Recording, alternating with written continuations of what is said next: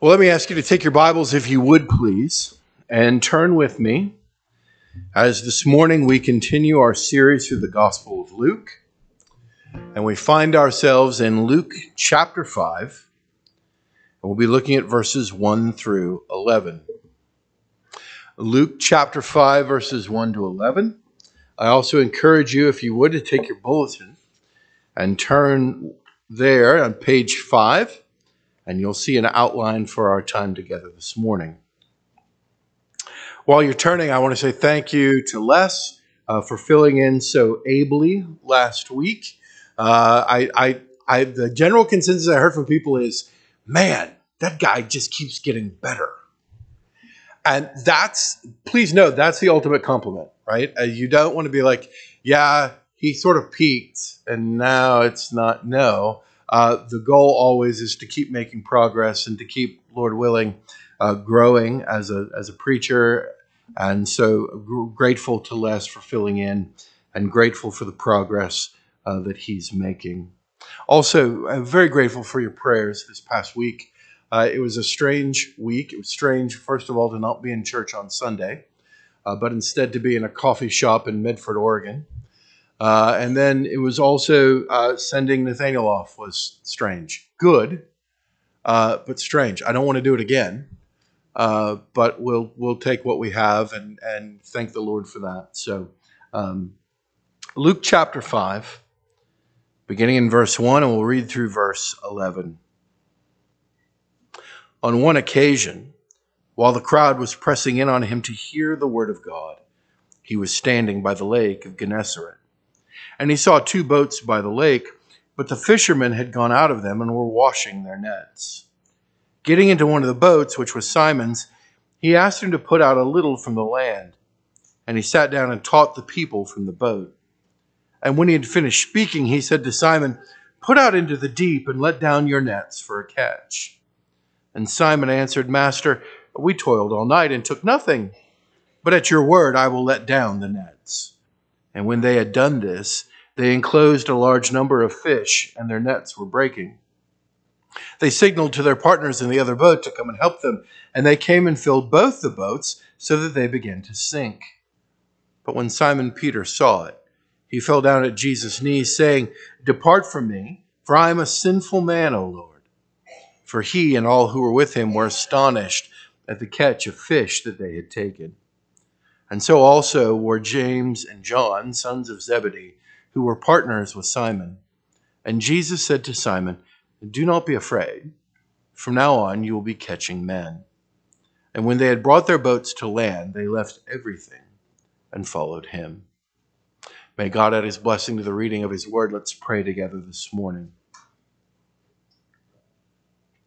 Father, now as we look to your word, uh, we were reminded in Sunday school that every time we look to your word, the Word of God judges us, it, it, it discerns the thoughts and intentions of our own hearts. And so, Father, we come, uh, I pray this morning expectantly, but Father, we come also knowing that we don't sit in judgment over your word, rather, your word sits in judgment over us. And so we are grateful this morning that your word to us is a word of grace, that your word to us is the word of this new community that the Lord Jesus is forming through his word. We pray these things now in his name. Amen. So, what is a Christian?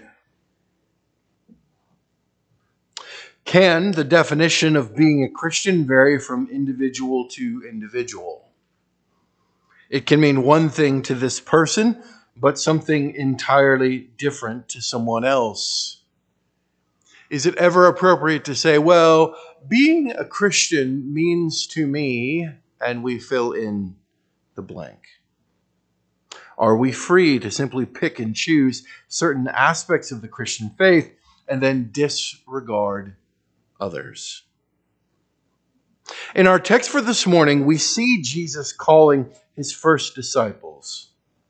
Last week, Les walked you through a text in which we were able to see the power of Christ's word over the destructive powers of sin in our fallen world. But now we see Jesus' words forming a community of people who are going to follow him. And it's in that calling, in that forming, that we see this community has very particular characteristics. In fact, they are defining characteristics. Now, on page five in your bulletin, you see there the big idea. The big idea, hopefully, is in one sentence what the sermon is about this morning. So here it is. Jesus invites us into a community with defining characteristics.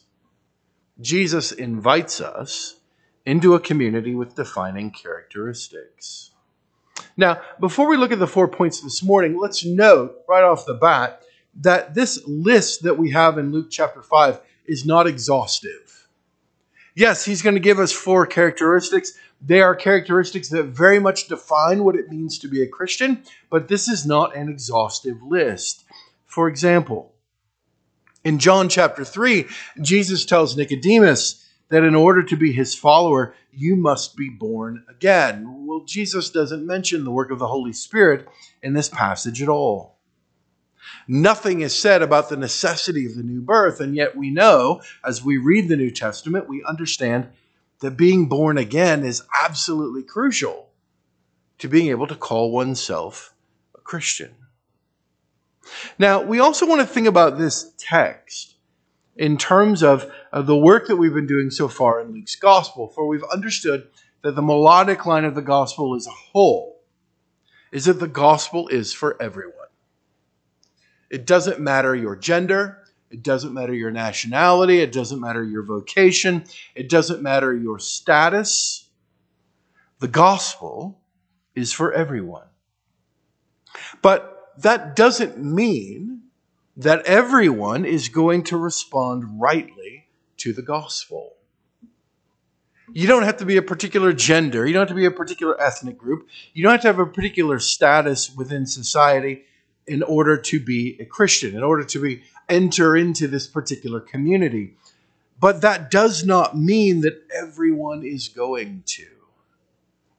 When we say the gospel is for everybody, it doesn't mean then that necessarily everybody is saved. Rather, we're going to see this morning what it looks like to respond rightly to Jesus' invitation to this particular community. Four things we want to see this morning, then, first. The first defining characteristic is that we listen to Jesus. We listen to Jesus. Jesus, at this point, has a very popular ministry. He's known all over. He's the one who does all these fantastic miracles. He's performed all these great signs. Just last week, we saw him heal a man with a demon, and we saw him heal Peter's mother in law. Jesus possesses a kind of power that the world has never seen. And it's not though, it's not just that Jesus came to do these wonderful signs and perform these great acts. But we learned at the end of the text this last week that Jesus says in chapter 4, verse 43, I must preach the good news of the kingdom of God. Why? I was sent for this purpose. So Jesus' primary understanding of his own ministry is that he has come to proclaim and to preach the good news of the kingdom of God. His ministry primarily is a ministry of the word. And so here's Jesus teaching. His ministry draws, draws a great crowd. And as they're starting to press in on him, he decides, hey, I have this wonderful natural amphitheater behind me. I just need to be able to access it. And so it's morning. The fishermen have come in from their night of fishing. They're tired. They're fixing their nets. But he says to Simon Peter, Hey, you owe me one. I healed your mother in law. I need to borrow your boat. And so he does. He gets into his boat, he goes out uh, just a small distance, and now suddenly Jesus has a wonderful pulpit as well as sort of built in amplification. If you've ever been on a lake, you know that sound carries across the water. So Jesus begins to teach, he begins to preach. And as he does so, we see that the Word of God begins to create the people of God. Let me say that again. It's the Word of God that creates the people of God. One of the things that's going to be true of this community is that this community both hears God's word, but it also seeks to do it. It seeks to be obedient. In that way, it's going to be very different from the people of God in the Old Testament. In the text that Rebecca read for us this morning, we saw that in, in Isaiah's call to ministry, and this is the part we often skip, right? We, we have this fantastic vision of God. We have God saying, Who will I send and who will go for us? And Isaiah saying in, in this wonderful way, Oh, here am I, send me. And typically at missionary commissioning services, that's where we stop. Isn't it great? We're sending all these missionaries out. That's fantastic. But then we get, as Paul Harvey used to say, the rest of the story. Keep your finger, if you would, in Luke 5, but turn back with me to Isaiah, to the passage that Rebecca read for us. In Isaiah chapter 6, God gives this commission to Isaiah beginning in verse 9. After Isaiah says, Here am I, send me. I'm, I'm, I'm your Huckleberry God, got my passport. Let's go to work.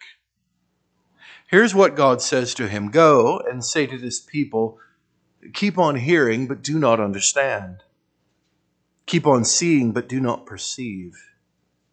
Make the heart of this people dull and their ears heavy, and blind their eyes, lest they see with their eyes and hear with their ears and understand with their hearts and turn and be healed. See, God's people are always supposed to be people of the book. God's people are always supposed to be those who hear the word of God and respond rightly. God's people are supposed to be those who, when we come to God's word, not only do we seek to hear it, but we want to obey what it is that we hear. We are, in essence, book people. But in commissioning Isaiah, God says, hey, listen, here's the deal. You're going to go and you're going to proclaim my word to them. And guess what? they're not going to listen. We saw the same thing in Jeremiah this morning. God has commissioned Jeremiah with a very particular message, but his people are not going to listen to what it is that God has to say. And so, part of this new community, uh, one of the defining characteristics of this new community that Jesus is forming, is that we are actually people who listen to God's word. And we don't just listen in the sense of, well, those are some nice thoughts. I'll put them in my back pocket. I'll keep them for a rainy day. No, we're both hearers, but we're also doers of the word. So let me ask you this morning how are your listening skills? The guys in the room just got very uncomfortable because most men, of course, have selective listening. I do. But how are your listening skills? If you claim to be a Christian, uh, have you tuned the ability to actually listen to God's word? Or let me put it another way how are your reading skills? I know that's a little unfair because we live in a culture more and more that doesn't read. We skim. We treat every text we come across like it's the uh, like it's the owner's manual to your VCR, and you're trying to figure out how to program the clock on. But friends, if we are really part of this community that Jesus is forming, then we must be people who listen attentively. We must be people who are careful readers. We must be people who understand that at the heart of our relationship with the God who created all things is His Word. I love the words of Spurgeon. Spurgeon said, Hey, to his students, Hey, I want you to be conversant with a great number of books, but I want you to live in one. I want you to live in the Bible. May that be true of us, that we are indeed listening to Jesus. Well, here's the second characteristic. The second characteristic of this community that Jesus is forming is that we turn away from sin. Jesus has done preaching and immediately he turns to meddling. For Jesus tells Peter and his crew, having just mended all their nets, having taken care of everything that needs to be taken care of before they can go home, have their breakfast, and get some sleep, Jesus says to them, Hey, uh, why don't you take your boats back out and put your nets in the deep? Now, this is entirely the wrong time of day to be fishing. On the Sea of Galilee, the fishermen fished at night. That's when the fish were most active. and so, if you wanted to actually catch a fish, you needed to fish at night. And so, Peter understandably responds to Jesus in verse 5 Master, we toiled all night and took nothing. This wasn't a casual night of, well, let's go over here and throw our net out and see. And, oh, no, nothing there. Well, let's try over here by this rock. And, oh, no. Oh, a fish jumped over there. Let's try that. No. They have done the work of fishermen all night. And he says, we took nothing. but he goes on to say, at your word, I will let down the nets. He does that, verse 6, and all of a sudden a large number of fish, so much so that the nets begin to break. They signal to their partners. Their partners come over, they're helping them, and there's so much fish that both boats are filled and they begin to sink. And instead of jumping up and down and thanking Jesus for making their entire fiscal year, note how it is that Simon Peter responds in verse 8. He falls down at Jesus' knees and says, Depart from me, for I am a sinful man, O Lord. Huh. That's not really the response that we were looking for. It's not the response, response honestly, that we would have anticipated. It's interesting, isn't it, that Peter sees this miraculous catch of fish, and from there goes into repentance, confesses the fact that he is indeed a sinful man. Now, some scholars want to suggest to us that what's going on is uh, that because Peter, instead of just saying, yep, okay, I'm going, good is done. That instead of doing that, Peter says, hey, wait a minute, we toiled all night. Uh, Jesus, look, we're going to leave the teaching to you, we're going to leave the preaching to you, we're going to leave the casting out of demons and all these other things to you, but listen, we, we know fishing. Why don't you leave that to us? And so there are some scholars who think that first part of verse 5 is why Simon Peter is aware of his sinfulness. Let me just say this respectfully I think they're wrong. I think what's going on here is exactly paralleled by what Rebecca read for us this morning in Isaiah chapter 6. When the glory and the grandeur and the majesty of the Lord Jesus is displayed in this miracle, Peter is immediately aware of the fact that he is a sinner. In other words, when Peter sees Jesus for who he really is, he knows for the first time, in a very real way, his own sin. He understands that he is not God. He, like the prophet Isaiah before, before him, who sees the glory of the Lord filling the temple. Do you remember what Isaiah's first response was? Woe is me, for I am ruined. You see, this community that Jesus is forming is going to see his glory. They're going to understand who he really and truly is. They're going to grasp that He is the Creator, that He is the Son of God. They're going to see the power and the might. They're going to see the suffering. They're going to see the anguish. And when they see those things, their response is going to be to repent. Their response is going to be to turn away from their sin. They're going to understand that there is a God and they are not Him. It's the way it is with us. When we see God's glory, when we see the grandeur and the majesty of the Lord Jesus Christ, then we understand fully the depth of our own sin and our own shortcomings. Sometimes I think people think that uh, part of being a Christian means that you have this very highly developed sense of moral right and wrong, and there are these rules that you have to follow. And so, being a Christian means that you don't drink, smoke, chew, or go with girls who do. And we have these kinds of things, and that's that's what it means, right? That's what it means to be a Christian.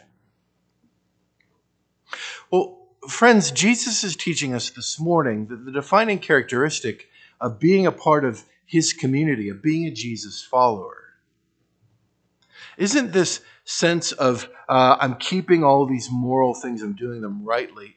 Rather, the defining characteristic is that we are people who are really good at repenting. And we're really good at repenting because we're really good at sinning. So, this idea that somehow being a Christian means I got my act together all the time, I'm good enough, I'm smart enough, and doggone it, God likes me.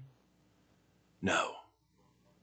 Being a Christian means we have seen the glory and the grandeur and the majesty of the Lord Jesus Christ. We know that we're not Him. And compared to God, we understand all that we have to repent of. You're not comparing your life to someone else, you're not grading on a curve. But rather, having seen the glory, having seen the absolute perfection of the Lord Jesus Christ, you know you are not perfect and you are very much in need of repentance. Martin Luther famously said, The first part of the Christian life is repentance. The second part of the Christian life is repentance. And the third and last part of the Christian life is repentance. Peter gets a glimpse of the grandeur and the glory of the Lord Jesus Christ, and he's driven to repent. Thirdly, we then fish for men. We then fish for men. One of the arguments that all of the Gospels are making is that Jesus is the Son of God, and as the Son of God, he is also the Messiah. To say that one is the Messiah in first century Israel would have been rife with all kinds of political expectations. The Messiah was coming not necessarily to save us from our sins, but the Messiah was coming to save us from Rome. That the Messiah was coming to restore the Davidic kingship, not to restore us to a right relationship with God. And so when Jesus says to Simon, Don't be afraid, verse 10, from now on you will be catching men. Jesus makes it clear that his mission is not to overthrow governments. I mean, can you imagine if you if you are a beleaguered Jew and you're living under Roman occupation, you're living under the oppression of a foreign government, and here's this guy who has control over all of creation. You would expect that his next command would be something like this Hey, Peter, here's what I need you to do. I need you to get another group of fishermen, and uh, there's a Roman garrison nearby, and here's how we're going to deal with them. Uh, Peter, here's the kind of espionage I need you to, to engage in. And can you find some guys who are going to be like minded? And then we got to find some people who have some position. I mean, I know we're kind of out in the middle of nowhere, but we got to find some folks in positions of power so when we have this revolution, we can go ahead and bring in uh, this new government and we can actually have the Davidic throne restored to Israel.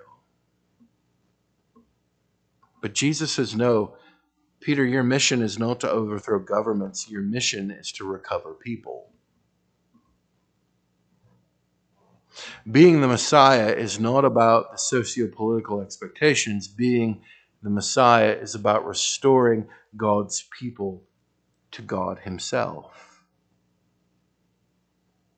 And so that's one of the defining characteristics of this community. Now, it doesn't mean that we don't care about what goes on within our society. It doesn't mean we don't have a voice in particular social issues or in uh, issues related to our community. It doesn't mean that we're not concerned, for example, when we read about the kinds of books that are now going into our library. No, we want to stand up and we want to be heard on those things. But we do understand that that's not our primary mission. Our primary mission is to declare that through the Lord Jesus Christ, those who are lost are now found. That the God who created you, with whom you are alienated because of your sin, that relationship can be restored. There's forgiveness for your sin. You can be recovered. And again, it doesn't matter your gender, it doesn't matter your ethnicity, it doesn't matter your position within society. No, Jesus makes it clear that the defining characteristic of this community is that we're going to be those who are set and who strive to see people recovered. Not the overthrow of governments, not the bringing about of great societal change, but rather to let them know that peace with God is available through the Lord Jesus Christ.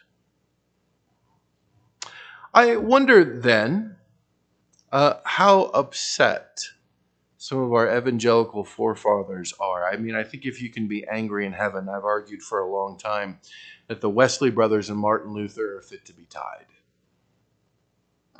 I also think that my late friend Carl Henry and Billy Graham are probably fairly upset.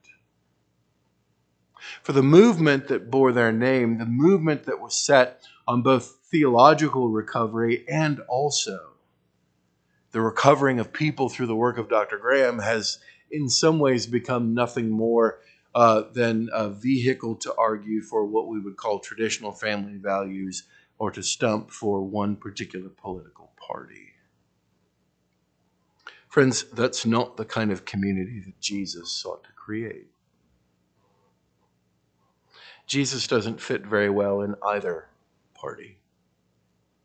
And again, the gospel is for everyone, not just for those who vote like we do or who have the same traditional family values that we hold.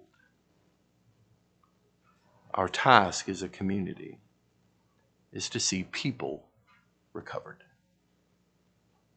Fourthly, then, we leave it all behind. We leave it all behind.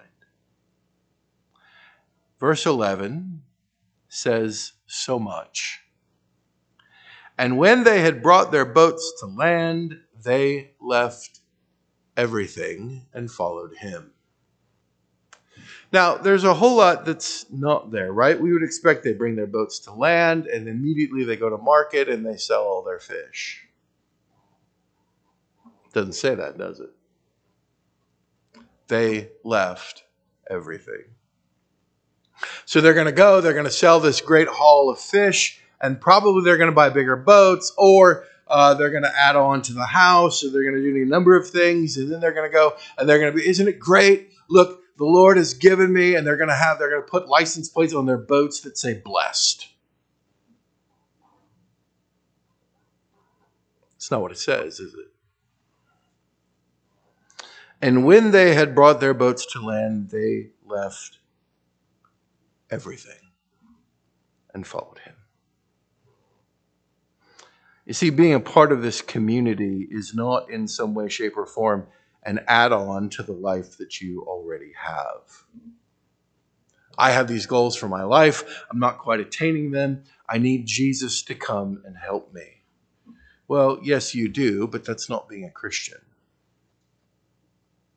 Being a Christian is summed up for us in verse 11 they left everything and followed him. It is interesting, isn't it? In the Bible, the analogy that's most often used and the relationship that's used to picture the relationship between Jesus and the church is that of marriage. And so I was thinking about this this week. I was thinking about, uh, and it was a long time ago, so thankfully there are pictures so I can remember some of it, uh, because I had hair and was thinner. I won't say thin, I'll say thinner. But Amy and I came back from our honeymoon in Charleston, and we were both tan, and it was great, and we were young, and there was nobody was bald. It was fabulous. How weird would it have been if, when we returned back from that, Amy said, "Hey, okay, uh, I'm going to go back to my parents' house. I'll see you this weekend." I mean, we were living in Louisville at the time and to be honest, the house that I brought her home to was not near as nice as her parents' house. I could kind of cook. She could not cook at all. My late mother in law could cook. Just she was a phenomenal cook. So I, if Amy said, "Hey, look, the food's better, the accommodations are better. Uh, I don't have to listen to you snore. It's better all the way around. I'm gonna go home."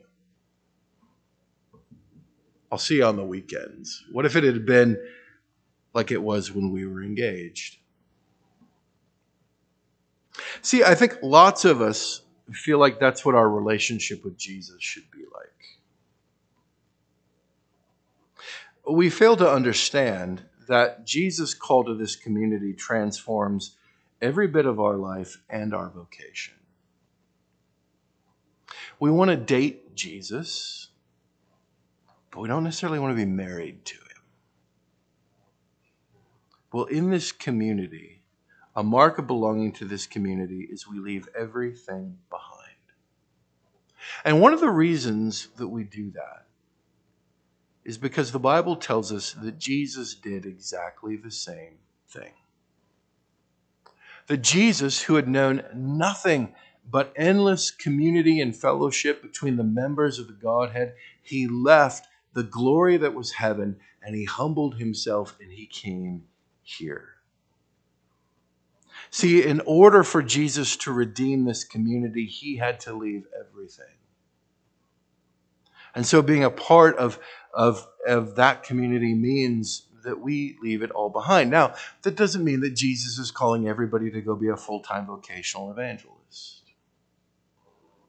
But it does mean that we understand that all these things that we like and these things that we love and these things that we cling to, sometimes they're not blessings, sometimes they're actually a hindrance. And being part of this community means that we're willing to leave those things behind. And we do so because Jesus did. And why did he do it? Did he do it so that he could come to earth and everybody would form these great crowds and they would acknowledge how wonderful he is and how great he is? I mean, that happened. Did he do it so that as he entered into Jerusalem, people could wave palm branches and, and proclaim, Blessed is he who comes in the name of the Lord? That happened, but that's not why he came.